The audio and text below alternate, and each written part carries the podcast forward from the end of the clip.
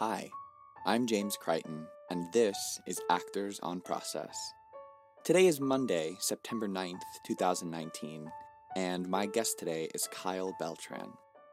Kyle just finished a summer at the Williamstown Theatre Festival, appearing in both A Raisin in the Sun and a new play, Before the Meeting.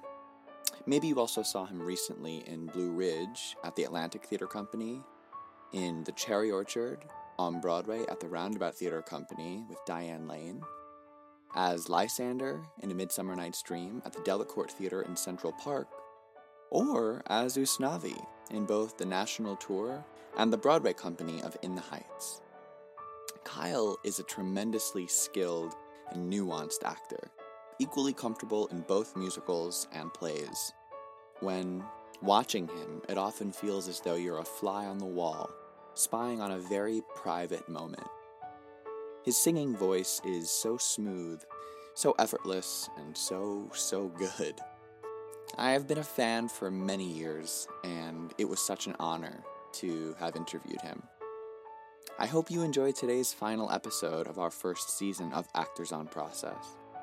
Once again, I encourage you to subscribe, and if you'd be so kind, would you leave a review and a rating? If you have any questions, comments, or requests for guests next season, or anything at all really, please feel free to write me at actorsonprocess at gmail.com. You can also follow my personal Instagram account at James underscore Crichton for up to date information regarding the podcast and when we'll be back for season two. And now, without any further ado, Kyle Beltran.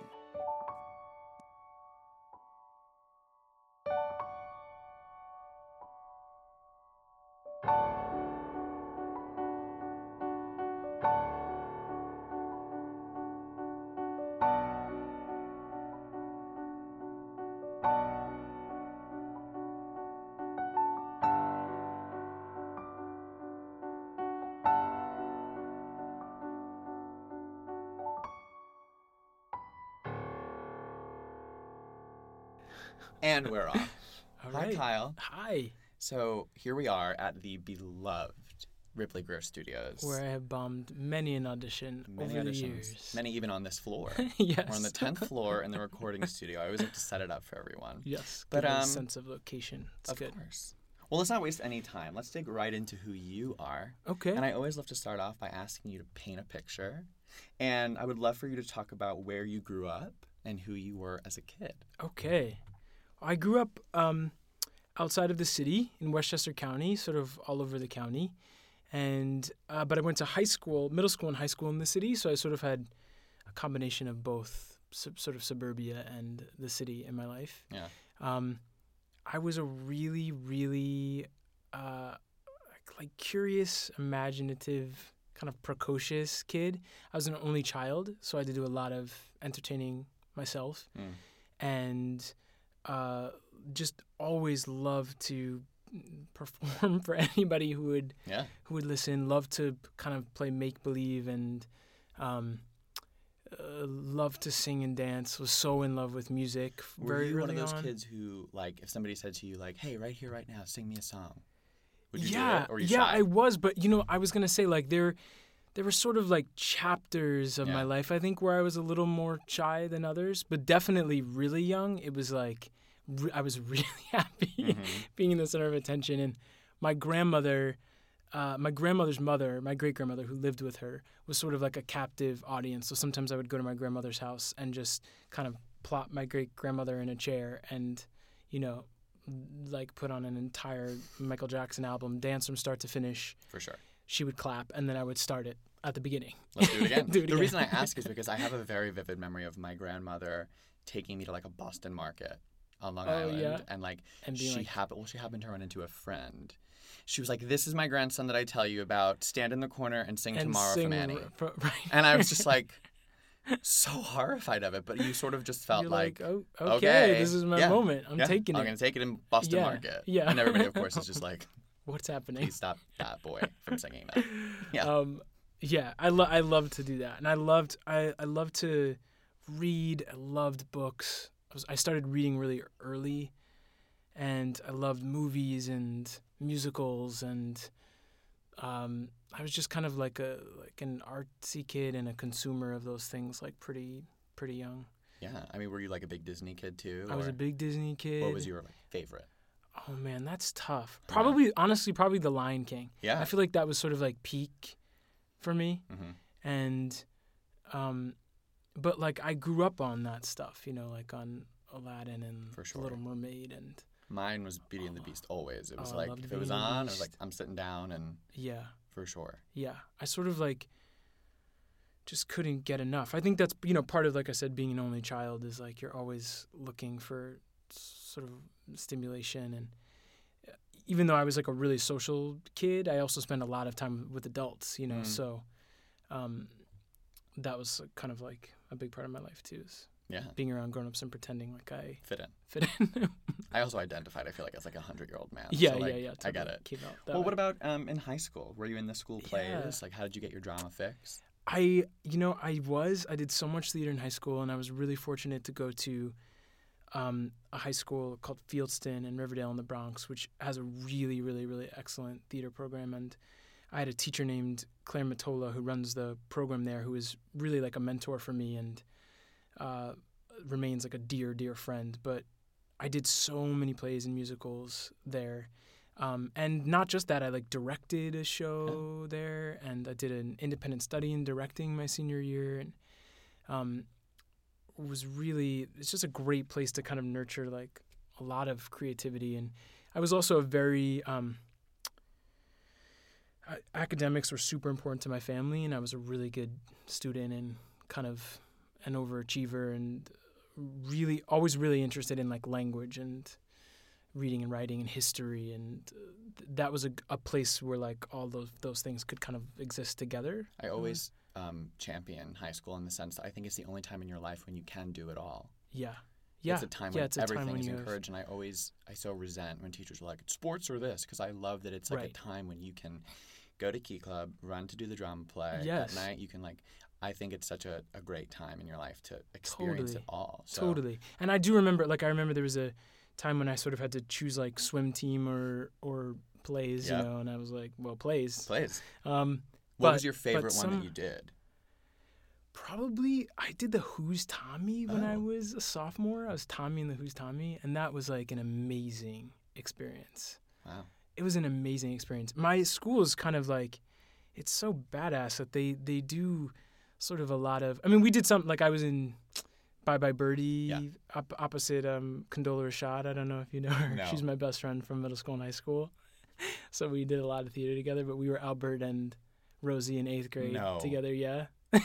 That is Which is blowing amazing. my mind a little bit right now. Um, there were actually there actually there were a lot of people there when I was there who kind of went into the thing. Like, I did um, Midsummer Night's Dream in eighth grade there, that Condola was in, and uh, Teddy Bergman was in. I don't know if you know him, and um, Jake Silberman, who was in the the Assembled Yeah. Parties. Is that the name of that play? Yeah, Or- at Manhattan Theater Club. yeah, yeah, and uh, He was like the son, and then yeah, yeah. He was Mhm. he was Lysander there. He, I think he was like a senior when I was in eighth grade or junior or something like that. wow. But anyway, it was just uh you know how it is. Like high school theater is everything. It's just it's just you learn so much about discipline and ensemble and you know those like tech weekends where you're like all like you know till midnight. till midnight and it just feels like the most magical, intense, amazing thing. Nothing could be better. Nothing could be better. And it's really was a huge part of sort of my my love for the thing Yeah. Yeah. Well, developing. well, you talked about um,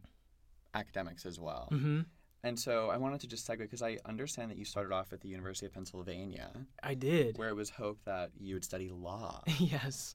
And was was a that dream. like That was a family dream that a family I dream that you followed through with? that I followed through with. Sort of like, you know, I, I always my family was always really really encouraging about my love of the arts and Yeah. and me doing it and, um, but at the same time I think really for my mom the idea of like a backup plan was so important. Important. You know, uh, which I totally get. You know, it's not something that I Like- subscribe to. Yeah, but like I totally understand why parents feel that way Yes. because it's terrifying. Um, at, it, it's sort of strange because at the same time that my mom was sort of like, you should go to law school and be a lawyer. She also was really the person who kind of got me into the business because I started as a commercial kid. Mhm. Actually, I, when I was like three or four, Wow. this child psychiatrist came to my elementary, I mean, to my uh, preschool, and they were doing like a video on like child rear. I don't know, you know, like kind of a how-to Yeah. psychiatrist thing about raising kids. And they did a segment in this video about make believe with me. And they like came to my house and they sort of filmed me playing with my parents and like, Wow. you know, I had a little stove in my room where I would like be in a, you know, cook six course meals and I had a tent in my room and I would like pretend it was raining. I had a, I had a little toy dinosaur that I named Jill after my mom. So I'd be like, oh, it's raining and Jill the dinosaur can come in, but there's no room for you, mom. Sorry.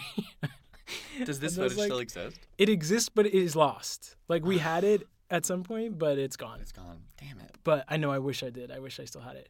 But someone on the set for that said to my parents, like, you know, he's really comfortable in front of the camera. You should think about Letting him trying to find this. him an agent or something. So they they had a family friend come and shoot, you know, pictures of me in like the backyard and sent it out to a list of agencies and I got my first agent when I was like 4 and grew up sort of auditioning for commercials and doing like you know Nickelodeon and Chuck E. Cheese Yeah. commercials and Wow. so she's sort of response it's like a weird thing that she was like don't do it but also do it do it you know Wow. um, but they they just encouraged me to be the best student I could be, and I and I loved it. You know, it was I, sort of like a big source of joy for me too. So, and I and I was in a Fieldston's like a great but also kind of complicated place where uh, it, it's sort of rooted in. Um, it was started by the Ethical Culture Society, and it's sort of rooted in being the best sort of citizen of the world that you can be, and Mhm. sort of being a morally, you know, uh, responsible, civically minded human being in the world. Um, and there's a lot of emphasis on like environmentalism and like all these amazing things. At the same time, it's like a pretty competitive, you know, private school environment. So Yeah. there is that like achievement thing there too. And I think it's that that thing is a little contagious, obviously, like in our society, feeling like I gotta whatever reach course. meet whatever bar. So it was very important to me and sort of my family to end up in the Ivy League. And then I got there Yeah. and was so happy there. Like Oh, so socially, I was like, I loved Philadelphia. I had Mhm. so I had so many um. UPenn is so big, so there's a lot of different kinds of people. I had lots of different kinds of friends, and Yeah. but there was just this moment when I was like, oh, maybe I should like sleep in past my history lecture this morning because I have re- a cappella rehearsal and I want to be in good voice. When you start to realize like your priorities, Priorities are shifting. shifting and that like once you kind of achieve the goal of getting there, you're sort of like, what's sustaining me Here. here, you know? And my passion was always for what I'm doing. I s Mhm. it's kind of, it, it's a, it's a strange thing because in retrospect, if you ask me, I would say, well, I never thought I wasn't.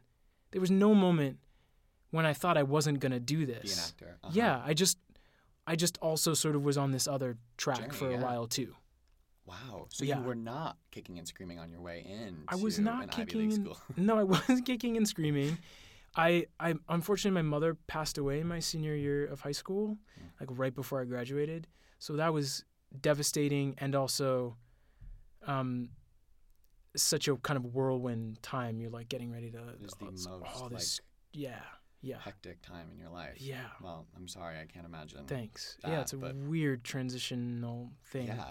I still, you know, even just like now, I feel like the week that we're recording this is like back to school week, and I always get a little bit of like the jitters, but I can't even imagine Yes. that transitional time I know leaving home and leaving my is, dad and right? yeah it was very surreal so you know I, feel like then once i got there again like i was so happy but i also was doing this kind of grieving and i was doing it in private in a place in place where like i didn't i was meeting all these new people, New people. so i was not surrounded by people who really knew me And you felt comfortable. and and but then like you know like alone i was like having to deal with this really Of course. painful stuff so it was it was a it was kind of like a year that felt like 10 years in one Uh-huh. you know Yeah. but when i came home from spring break Yeah. of my freshman year, I was sort of talking to some of my friends who had done the conservatory thing, Condola being one of them because she was at Cal Arts. But I had some other friends at NYU, and I would listen to them talk about their, their experiences and just die of jealousy. Like I just thought my rib cage was gonna crack Yeah, you need to. from the ache Uh-huh. you know and i sort of gently broached the subject with my dad and was Uh-huh. like how would you feel if i thought about transferring and at first my dad was like you know how could you ask me that you know how important it was to your mom to to like see this through and Oh. you know and then i sort of like you know i sort of acquiesced and i went away with some friends for spring break and my dad called me i was like sitting at a restaurant like with some friends and my dad called and he was like actually i'm okay with you doing this and we have like a lot to talk about so like call me in the morning and that started this very fast Yeah, as you say you better hurry up. yeah, it was very fast. And luckily, my dad called Condola's mom, Phylicia, who has sort of been like a real like fairy godmother in my life. Mhm. And I always say like my dad had like a chink in the armor and she shot the the arrow. I but love that. you know, he sort of called her for her opinion and she was like, You have to let him go. This is like what he's meant to do. This is like what he's called to do. And y- you have to let him go. And it has to be Carnegie Mellon. Wow. And she actually called the school and got me an audition past the deadline. Because at this point, it's like, you know, far into the school year. And she sort of said, like, the only favor I'm asking is that you just See him, see him, consider him. And so I scrambled to get right? material. Excuse me, I'm joking. Please joke. Um, it's a big exciting So instance. yes. Oh, yes. We got him to choke live. Um, uh, yeah. He, she, I like kind of scrambled to get material together, Yeah. and I went and I auditioned, and I remember getting there and just being so in love. Like I was like, I can't believe there's a place where everybody loves what I love, and At they the do it. Yes, yes, with this level of passion and skill, Mhm. and that they do it all day Right. long. And I was watching them. You know, I think the the one moment that really I was like achy was leaving there and feeling like, oh, if this doesn't come through, What happens now? it's because because I got it bad. right. Once I saw all these people in their like unitards in the hallway, Yep. I was like, this is the this is the you know it's the circus life for me. That's it. I, I had a, a friend who, um, when I was in school, and he started as a tech.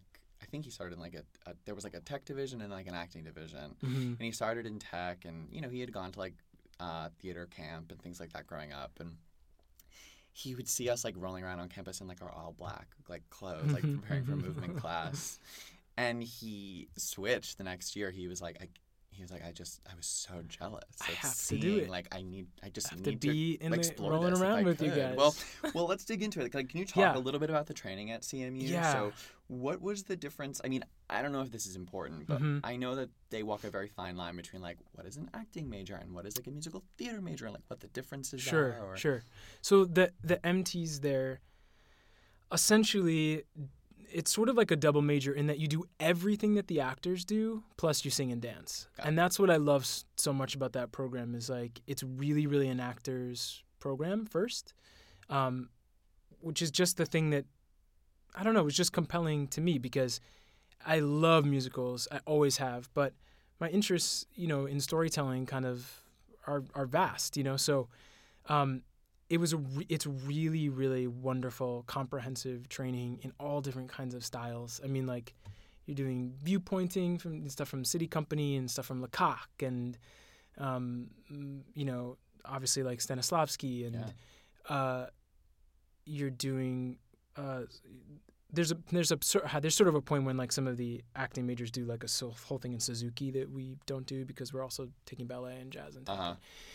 um, but yeah, it's just a really well-rounded Education. education, and and it was so inspiring to me, and also to be surrounded by, really to learn from the the faculty, but also the my classmates. You Yeah. know, like you're looking at all of these really talented people who are at different places in their growth, and you're learning just as much from them as you are from from uh, the teachers. You know. Yeah. Yeah. What was was there any show at school for you that was very clarifying in a way of like, wow, I can didn't think I could do that or Oh man. something that pushed you? There's sort of so many. I mean, I feel like you're kind of always being pushed. I know. You're sort of always being pushed there, which is amazing. Um, I did Golden Boy, the musical, the same old Sammy Davis musical, Oh, okay. Golden Boy, in my my junior year, and that was sort of my first time. Like, uh, you know, you don't perform till you're junior, senior there, so that was sort of my first like time like leading a Oh wow. show there. That was like, and and a, a sort of legitty. I mean, he's a jazz singer, but sort of a legitty Right. thing that sort of felt like a challenge and Yeah. um yeah but i had so so so many i mean one of the th- things i think about a lot is um there's this project there you do your freshman year called icons where you basically pick a monologue you pick a piece and then uh, maybe i shouldn't share this actually because i realize like if they're like yeah. incoming mts this might be spoilers right. but but it's basically uh, a part of the year where you take a piece and then you inhabit uh, cultural icons you can pick. They can be cartoon characters or celebrities or you know celebrities as a specific character from a film or something, and then you prepare the monologue as performing as all of those icons, Wow. and then it sort of snowballs from there. But that was that was an amazing um, kind of early uh, moment to really think not just about the work but how you approach Yeah. the work sort of For sure. what and and so that was like a really formative thing for me Cool. yeah I have to look down at my note sheet for a second because I have a Yeah. quote that I Oh, wanted to oh try boy. to read. Okay. I read uh, in an interview that you did with Broadway.com uh, that you went through a lot of school being scared hmm.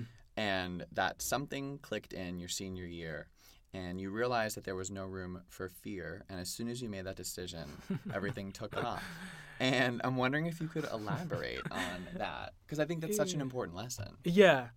Well it's funny it's funny i i was very young when i said that and it's funny to think about the way things evolve and your your um, the, the way experience and wisdom kind of shifts your ideas about those things. You know, I think it's it's sort of absurd to me now to think about eradicating fear. Like that's Mm. not that's not something that can happen because it's part of being a human being. And so I think the thing that I was trying to express that I understand with even more nuance now is like uh f- you can't let fear drive your car, your proverbial car, right? And so like I love uh, Elizabeth Gilbert, the writer, like talks about this all the time when she talks about sort of creativity and fear and sort of making room for fear and saying hey come in sit here with me. There's there's space for you here but you're just not in charge.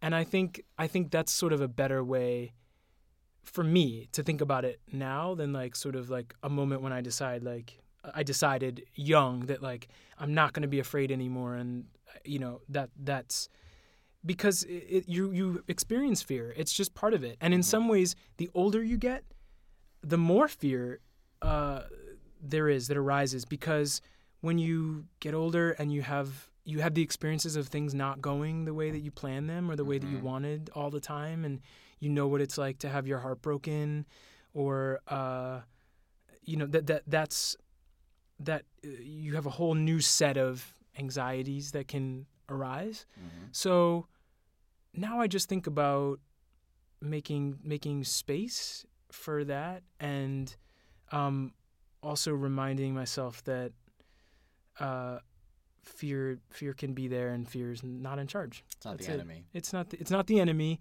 but it's also not the boss. yeah Yeah. Well that nails it Yeah, I think I think that's better. But it's but it is fun. You know, it's I I do think I'm speaking in that when I was t- talking about that in that moment, Mm. it, it was sort of an experience of being like I'm afraid and I can do it anyway. I can Uh-huh. be brave anyway. And and also I think even more than fear, just sort of a big kind of general idea, the things like comparing yourself to others, like um like worrying and confusing worrying with work, Mm. like confusing um talking about something a lot with anxiety as preparation, which is like a big thing I did in college. You know, I it's can't like believe you just said that. you know, like that you call like the, like we were doing, we were all doing that. We were on the phone being like, oh, who's gonna get cast Can't as believe I what, have to and do this or, or yeah, exactly. This is talking So about nervous. it and thinking that that was preparation, which it's not. it's just a waste of time. It's just a waste of energy. So, so yeah. So about, I guess it's about like focusing that energy because fear can be an incredible motivator. hmm Fear is the thing that can remind you how much you care about something. Like Yeah. sometimes when I'm really afraid, I think, oh, I'm afraid because this is means something to me, Yeah. and because uh, the stakes are high for me because I love it, and what a joy or gift it is to love something so much that it's makes you afraid. Or also that it can be an indicator that you're walking t- towards something that Yeah. you're supposed to. You know, I- sometimes. I had an English teacher in high school for two years, and he once said to me, because I was such a nervous test taker, I remain a nervous test taker, Mhm, and I get mhm. very nervous about a lot of things. But he once, you know, kind of saw me panicking by my locker, and he kind of just like very simply was like, "Isn't it great to feel something like? Isn't it great to know you're alive?" yeah. And it was yeah. just like this like moment where I kind Yeah, of like my yes. head kind of exploded because I was like, "Whoa!" He was like, "Isn't Yes. it great to know you're here and that you're experiencing this?" And I was like, "Wow." and that you're doing something that's challenging you or pushing you out of your comfort zone or um, you know now like now it, yeah it's just funny to think about because now fear sometimes i'll look at something you know i'll get something and i'm like oh that terrifies me so that's why i should I should try, try. Uh huh. you know Absolutely. um, Absolutely. yes but eh, but but also you know it's such a sort of double-edged sword because it absolutely can cripple you if you give away your power and negotiating that is it's a lifelong hmm journey right like i'll be very interested to um like see where i am with myself in that in you know 10 years Mhm. from now Yeah. Listening back. yeah Um, being like i can't did, believe you said that How did school sort of facilitate your transition from academia to the professional world? Well, the first thing is it gave me just such an incredible education. It was such a huge toolbox of things to draw from and techniques to pull from on days when like inspiration fails you. Like I had a Mm. teacher once say to me like technique is for when inspiration fails to show up, which I think is Awesome. awesome. Um, so yeah, I, I got that. I also got a huge community, which is like I cannot say enough about how important that is, both as like a network in the businessy sense, barf, but also like, but like, but like people who you can Yeah. rely on and people who love what you love and are struggling through all the same things. that- understand? yes the this. lifestyle all of that and people people ahead of you you know it like extends sort of far ahead and beyond um, and behind now you know because like getting to know the kids who are just coming out of Carnegie Mellon now Uh-huh. and, but also when I was coming out and having people who had been out one two five ten fifteen years to look to um, the other thing is a showcase you know Mm. which is really helpful because it gives you an opportunity to show your work to on both coasts um, now I think they I think they do Chicago sometimes Wow. too. Um, you know, I always say about showcase, like in case there's anybody who's like at this point in their journey listening, that it's not the be all end all of your life. I think sometimes because when you're in these programs, you can feel like you're arri- It's like the thing that you've arrived at, and that the stakes are so Mhm. high. And I had so many classmates that I adored who drove themselves just truly, truly insane. For four years almost sometimes. It feels Yes. like it is the weight of, or for three years. Like Yes. it is the weight of the world. Yes, totally.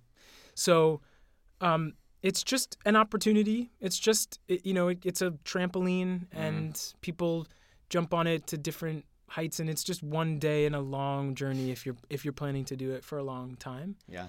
But it was sort of very very beneficial to me, and uh, sort of started my my my journey here in the city. Um, can you talk a little bit about uh, after you showcased? Mm-hmm. Was it then that you immediately started working with new representation, or had you been working with somebody throughout school? or- Yeah, I hadn't. You know, I, I had representation as a as a um, kid, Right. And then I was very serious about school and went to college, and I sort of uh, was still in touch with those people um, commercially. Um, but yeah, it was. I think it was sort of important to me coming out to to kind of start somewhere fresh and with people who knew me as a as uh, I was gonna say a grown up, but I wasn't really a, Well, a man child. Yeah. like at that sure. point. Um, so so yeah, I like I ended up signing out of Showcase with a boutique agency in New York that a lot of um, my sort of CMU here MT heroes like Yeah, people yeah. like Patina Miller and Megan Hilty and with. Leslie Odom. Yeah, people that I was like looking up to had signed with, and um, they were wonderful. And I I was kind of fortunate enough that I had sort of started to work a little bit before I graduated, which is unusual because they don't they don't um encourage that I think in a lot of these in these programs, you know, which I totally understand. Mhm. But there is that there's that hard moment when you're kind of straddling the the sort of transition between school and the and the and the professional world and it's like they know that that's the goal so they sort of have to let you go so Yeah. i just i kind of got lucky in that you know all of my school requirements had really been met and that uh, i was able to do these t- two actually a musical at the the old globe in the winter of my Mhm. senior year and then and then um, come back and showcase and then do this play at second stage uptown which is Got it. I um, need you to I need you to talk about the Kingdom audition oh yeah and all of that i haven't thought about that in so long yeah that led to In the Heights. yeah I need you to tell everybody such about that. I, I tell people all the time, like I'm like, you know, I just uh, well, this is I'm not answering your question, but I was just at Williamstown Mhm. this summer and did a lot of like we had the great experience of being really close to the, with the apprentices and Uh-huh. like. There's like a g- non-equity company. And the yeah yeah and- and learning so much from them and we and being able to offer like whatever little bit we learned to them and yeah. um, I was talking a lot about like sort of life's sort of synchronicities and connections and how important it is to be open and kind and generous to people and to try to help people connect because because people will do it for you not just because people will do it for you because it's because it's what we should all be Yeah. doing but also because the the world does sort of work that way that people are looking to help you you know and and the time the funny thing about um in the heights is like i had i knew that the tour was being cast Mhm. and i was like oh man i would do anything to be like tree number four i was like you Uh-huh. can literally You'd make a the tree and like- put me behind the bodega and i would be like so thrilled Mhm. and so i had been on this kind of really in retrospect really tenacious campaign to like get myself an audition for in the heights and like writing to anyone who i thought could help Love it. and it's really like a lot of cool things sort of happened from putting myself out there that way but i i finally got to go in for my first call for this and then that same week or like within the week billy porter who had Mhm. taught me who had come to be a guest teacher a lot at school Yeah. recommended me for this musical kingdom they were having trouble um, replacing this actor named Jon Rua who actually is now doing a lot of cho- choreography but he he's also sort of heights family Mm-hmm. excuse me and they and then another classmate of mine someone who was a senior when i was a freshman also recommended me so there was sort of this weird thing and michael Cassara brought me in for this musical and i did some material for them and they were like uh, you know and it was going well and they were sort of like we just want to hear like we just want to hear like more because it's a hip-hop musical more rap from you we just want to and i was like, well, I just, I literally just this week auditioned for In the Heights, so I had prepped all this In the Heights stuff, and by pure coincidence, the musical director of this musical was a, was the associate on In the Heights, and so he was like, I he was like, I play In the Heights all the time, and so we just kind of like impromptu did this stuff from In the Heights, and and then I got that job, and then I spent my my winter of my senior year in San Diego, at the Old Globe, doing this awesome really moving musical about about gang va- violence, um, and it's just wild how like one experience prepares you for know, another, you know, know. that way, and Wow. yeah, But I, I, I'm often sometimes asked to speak. Um, I did a program with the American Theater Wing called Springboard NYC, which Mhm. I love. and I did it when I was in college, and I, I go back a lot to talk to the current classes, and something that I always bring up with them is this idea of being scrappy as hell. Yeah. And it's like- yeah. You do what you need to do to Yes. get yourself into the room. Yes. If yes. you if you can back up what you're offering, this isn't like any audition that I'm Mhm. interested in. I'm gonna just write to them. Yes, of But course. You, like you know really- connected to this material. You know you have something unique to offer. offer. and you've prepared, like And you've- you've right. seen the material, you know the material, you're a part of this world. Then by all means, do what you need to do. So I Yes. love the idea of going on a campaign trail to Yeah.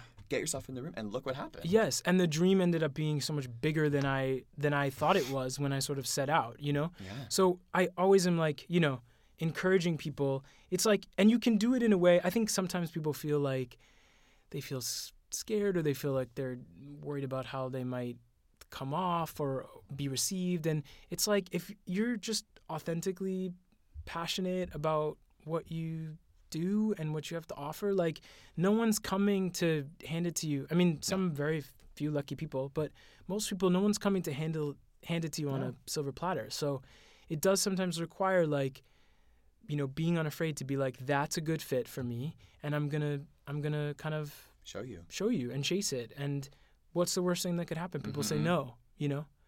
Um and I, it, yeah it's like i'm sort of really grateful that i was like as brave Yeah. weirdly brave as i was in that At that time. moment yeah What um what did you immediately notice about the difference between the rehearsals and the rehearsal room that you had sort of been used to in college and then transitioning into the professional rehearsal room that January? yeah well i felt very prepared actually i really did um but there's also this kind of thing that happens where you realize i think the transition from school to the real world is so fascinating because you sort of your whole world has been this really insular thing.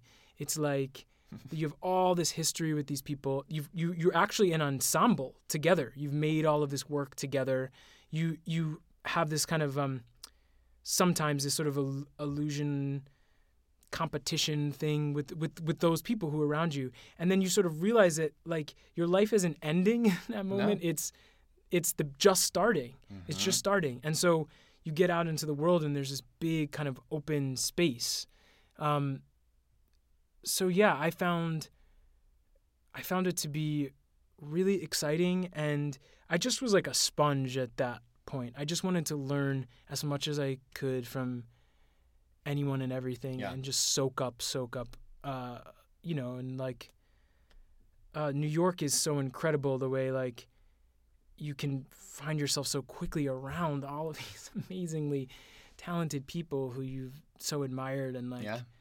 they're you know it's just really cool that way that like Mhm. it's a city where everybody's just kind of rubbing up against Becomes each other real. yeah mm-hmm And it's incredible to sort of finally accept or join the party. yes yes Air quotes, you know. sure but of course it's also like of course i you know those early days are intimidating like i remember the feeling of walking in and seeing all the tables set up for you know my first play Yeah. in new york and my heart feeling The like it was going to cups come with through the labels and the yeah binders. And... yes Well, um, talk to me about. Um,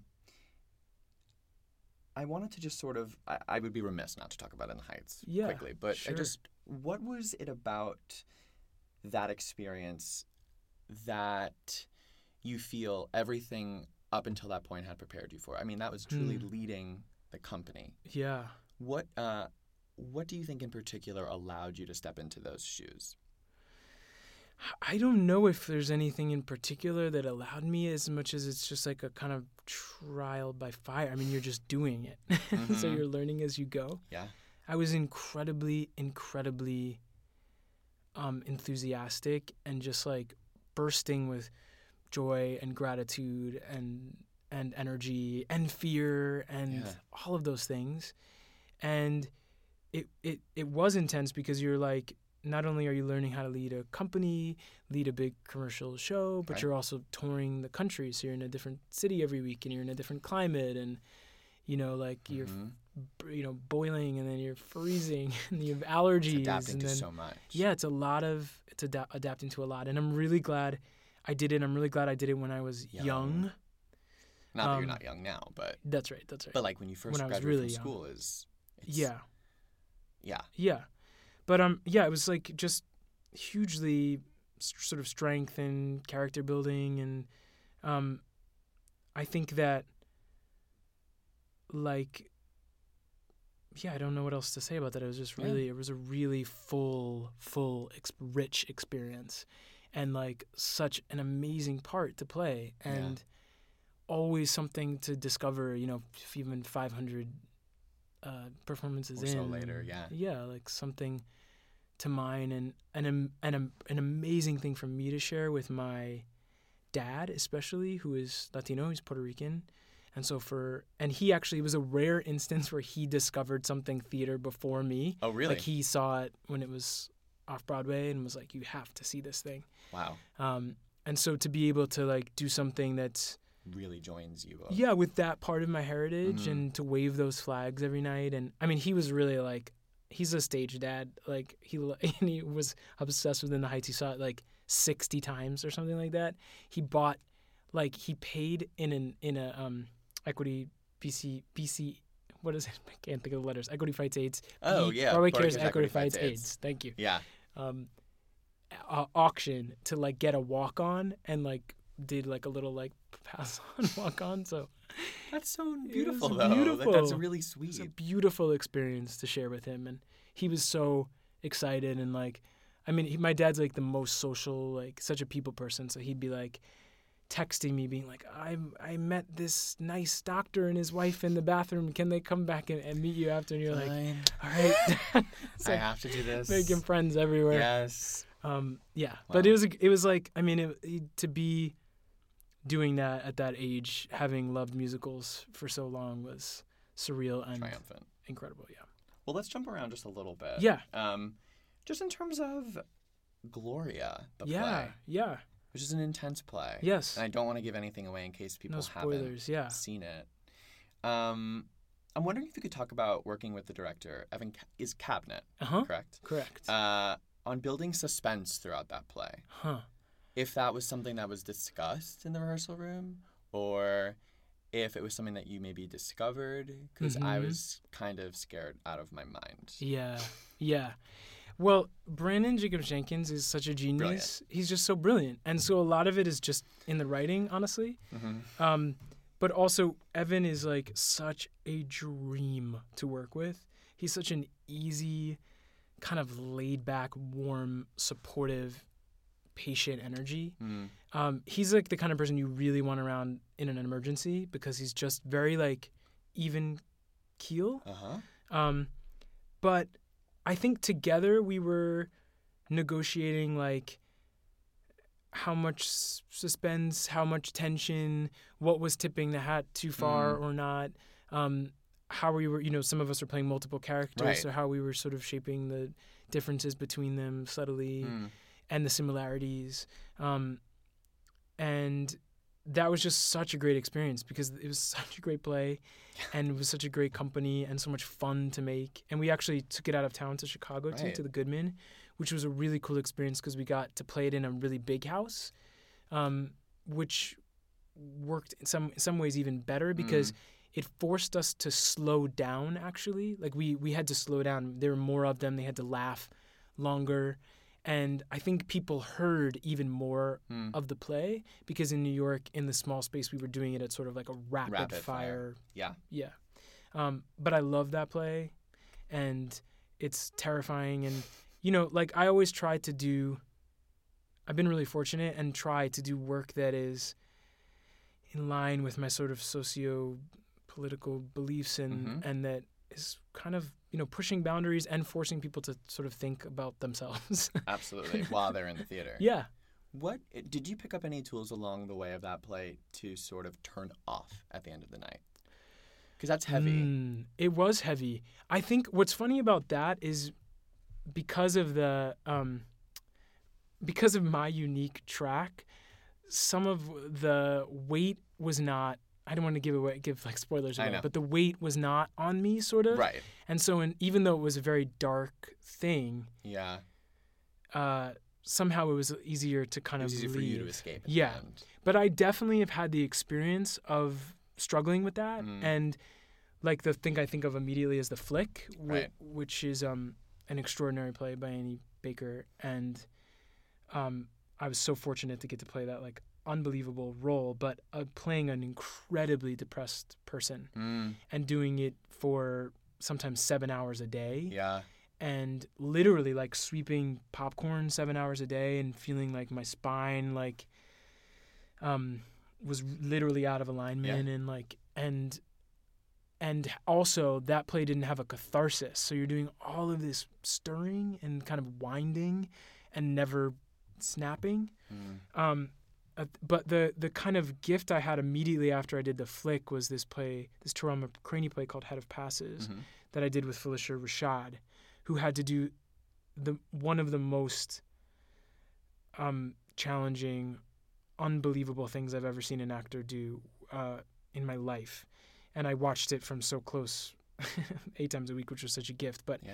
it was basically like it's based on the book of Job. So she has like all of these horrible things happen to her. Like her children die and her house a storm, you know, washes her house into the ocean. And the third act is this very kind of Greek aria with just her and her God sort of dealing with her faith and you know begging and pleading and demanding and sobbing and wailing and thrashing and watching her do that and be able to release it every day was so meaningful and like inspiring and informative to to just have an example Mm. that you can really push yourself to the brink and let it move through you and not hold it, grip it. Yeah. So I, I sort of feel like that those two kind of lessons uh, together were like they felt sort of like cosmic me cosmically paired or something for me. But um, you know, it, it's impossible for your work not to for the work not to get inside of Your your, body. It's Yeah. in your head. It's uh, but learning to develop um, a practice, self care practices, and learning, I think, really just for me, reframing instead of thinking about so much muscling and gripping and making things happen and churning, to do more like allowing and releasing Mhm. and making space for these emotional events, you know, To helps. hmm and what a full circle moment working with her Yeah. after everything that you you know your whole life. Yeah. It was, I really don't have words for it. Yeah, yeah. I can't. and then we also did um we did uh, it in New York and LA we also did Midsummer Night's Dream together in the park. Yes, So I do want you to talk about the park. oh yeah. I just, I mean, if you had to describe what it's like standing on that stage and doing it, how do, how would you even begin? Yeah. It's such a uh, it was such a bucket list thing for me. I think it is Yeah. for a lot of New York actors, but I had always dreamed of it and and like grew up going to see things there and First, the public which has become such a kind of amazing artistic um place for me space home whatever you want to call it um uh, just to be to be a part of that legacy is so incredible. Yeah, and and but but there's just like so much joy. There's so much joy. There's so many people you know? And and then there's nature. There's the sky there's the sky and the and the stars and the moon and Yeah. and like it's unlike any experience. experience. And and to do a play like that which is also takes place outside and is was so that production was so buoyant and joyful and had Yeah. such great music written by Justin Levine and I had so many kind of pinch myself moments walking and also it was hard work because you're like Yeah. teching during the day so so like Right. in the you know you're like in 100 degree weather sometimes Mhm. like with that sun beating down on you Yeah. and there are like you know it's like so glamorous to be a part of and also you're in an outdoor theater so there are bugs in your mouth Mhm. and insects crawling on your face and there's raccoons everywhere For literally sure. everywhere yeah, so so it's like kind of like uh it is a woodsy experience in Mhm. that way you know so we had a little bit of a set change. it was a really it was a real like Ripley Grier moment. a moment moment. talk We, about actors on in process right. So we're in process of changing studios. We're now sitting in a very dark room on the floor. yes New mic set up, but we're going to continue until somebody knocks us out of this room. great So, I don't even remember where we left off, but my, Yeah, I think we were my talking about the pages park. are all out of order. We Mhm. were talking about the park, but you answered the question that I really, really wanted to know. mm-hmm. my next question is about Blue Ridge. Oh yes. And I just wanted to say that I saw that play. I think I saw like one of the first previews of it. And it was truly one of my favorite things I have ever seen. Thank you so much. I was so moved by it. I thought that you were all some of the best actors I had like ever seen. Everything just worked so beautifully together. Thank you. That's And I very just- generous. Oh my gosh. I, Thanks. I, I I wanted you to talk to me about like what is it like for you finding and locating a character? So let's like Mm. say Wade, for instance. Uh huh. Uh, what is how do you walk into the first rehearsal or the audition? Yeah. Well, you know, Blue Ridge was one of those experiences like that you just like kind of live for or that I sort of live for, which is like Mhm. when you get something and you read it and you just are so ex- excited by it. And I and I it like sometimes makes me like manic when I when I read something know. I, like that much, and then I find myself kind of pacing around my apartment and feeling like oh I have to do. Sometimes you just feel so strongly like I have to do this, and then you know, and then you have to kind of release your attachment to that and be like I get to do this even if it's just in an audition room for Five minutes. five minutes. I get to do this, and that's awesome.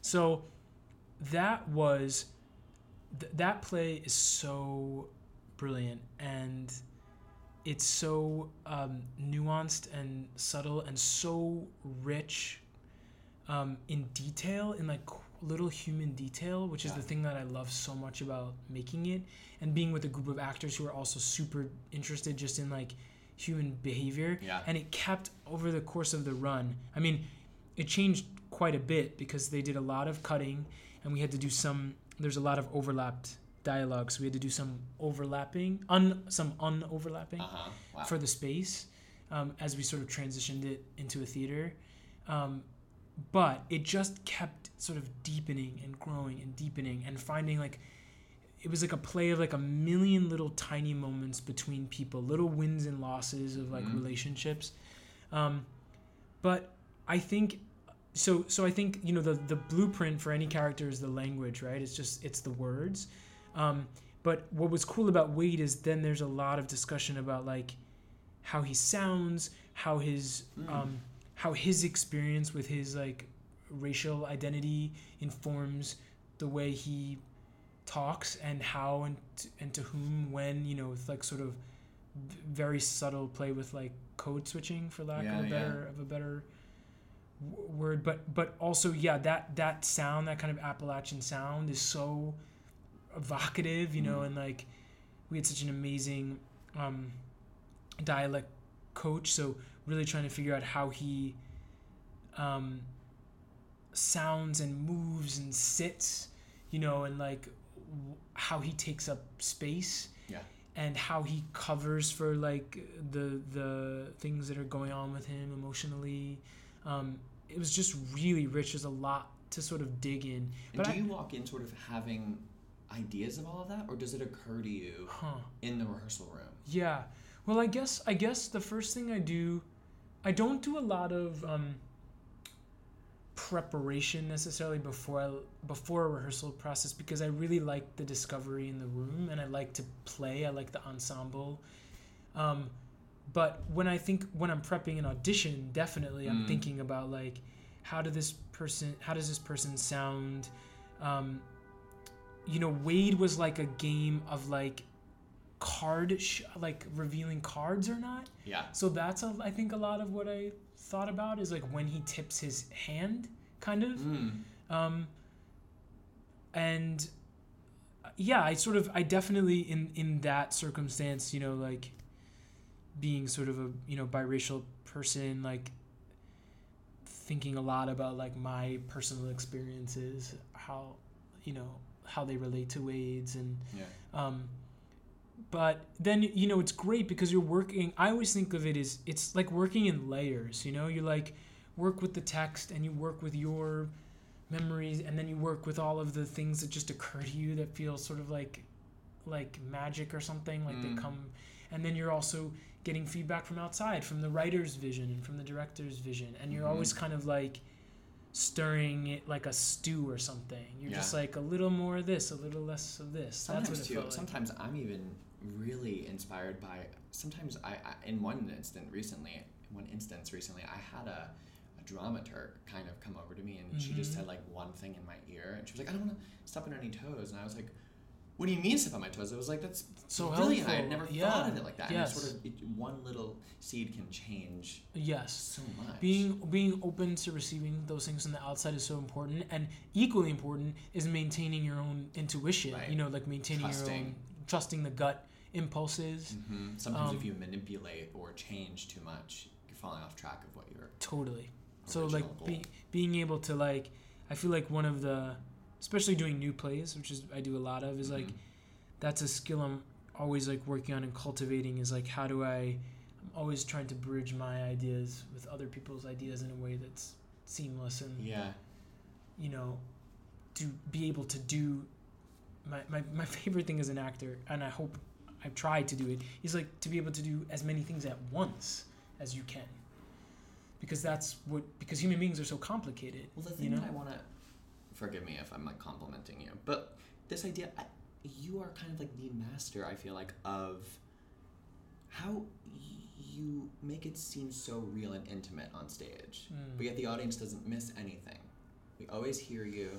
We you you do su- you walk such a fine line of making it seem like you and the person you're speaking with on stage are the only person in the room, but yet we're all so included in it. Thanks. That's awesome. That's awesome to hear and like really grateful for that. I I don't know. I think it's I think um I think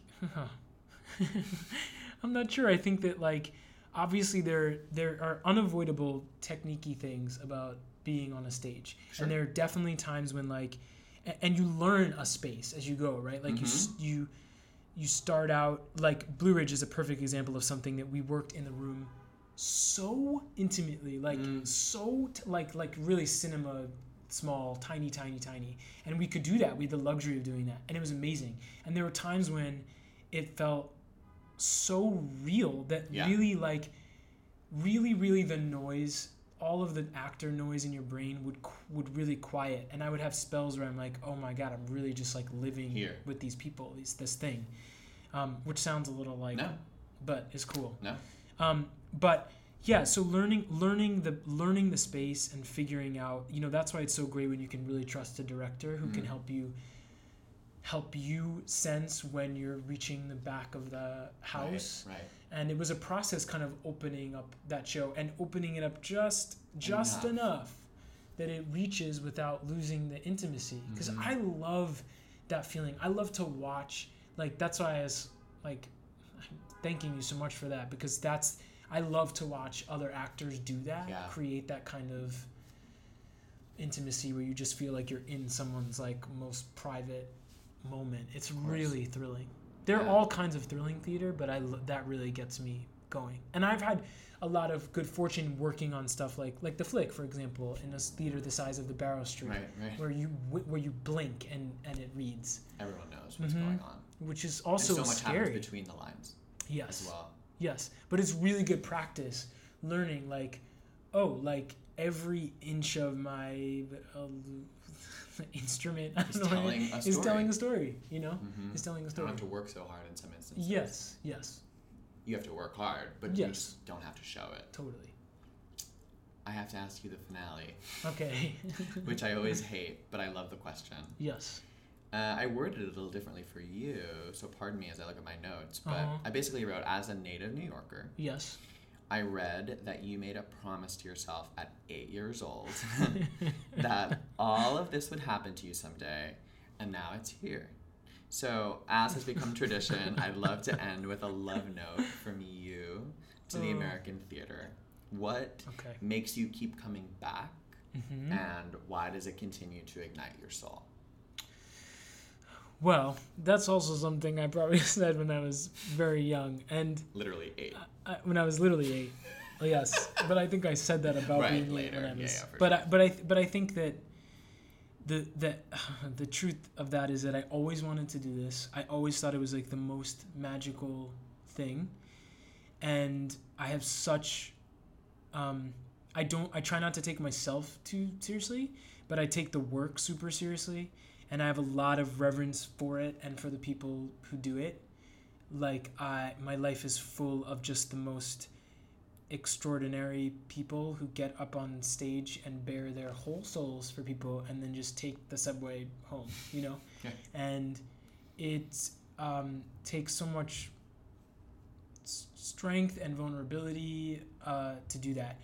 I think that theater is um, theater is an ancient art form, and there's something just so essentially human about our need to tell s- stories and our um, desire to connect in that way, to like reflect uh, ourselves back to each other, to kind of learn about the human condition together, and to provide catharsis and and empathy and perspective. Um, it, it's fundamentally human, and I think in this day and age where there's like so much chaos, it's kind of crucial because not only does it lengthen people's attention spans, um, but it creates community. It um, teaches us to be able to empathize and identify with people who might be different than Mhm. us. It teaches us that we're not alone. It's literally like an examination of every facet of being a human being. And it's also like so so there's those kind of big things for me that make me really passionate about it. I also think it it has the power to create enormous social change, sometimes very slowly, incrementally, but um you know, I'm always trying to expand my sort of little like mission statement for myself is to like expand the breadth of how men of color are seen in the world and to kind of render um, men of color with as much like sensitivity and complexity and um, vulnerability and strength and all you know like as much as I possibly can even if I could just my tiny little corner of the world sort of expand that Yeah. um, but on a selfish level, like I think it's like magic.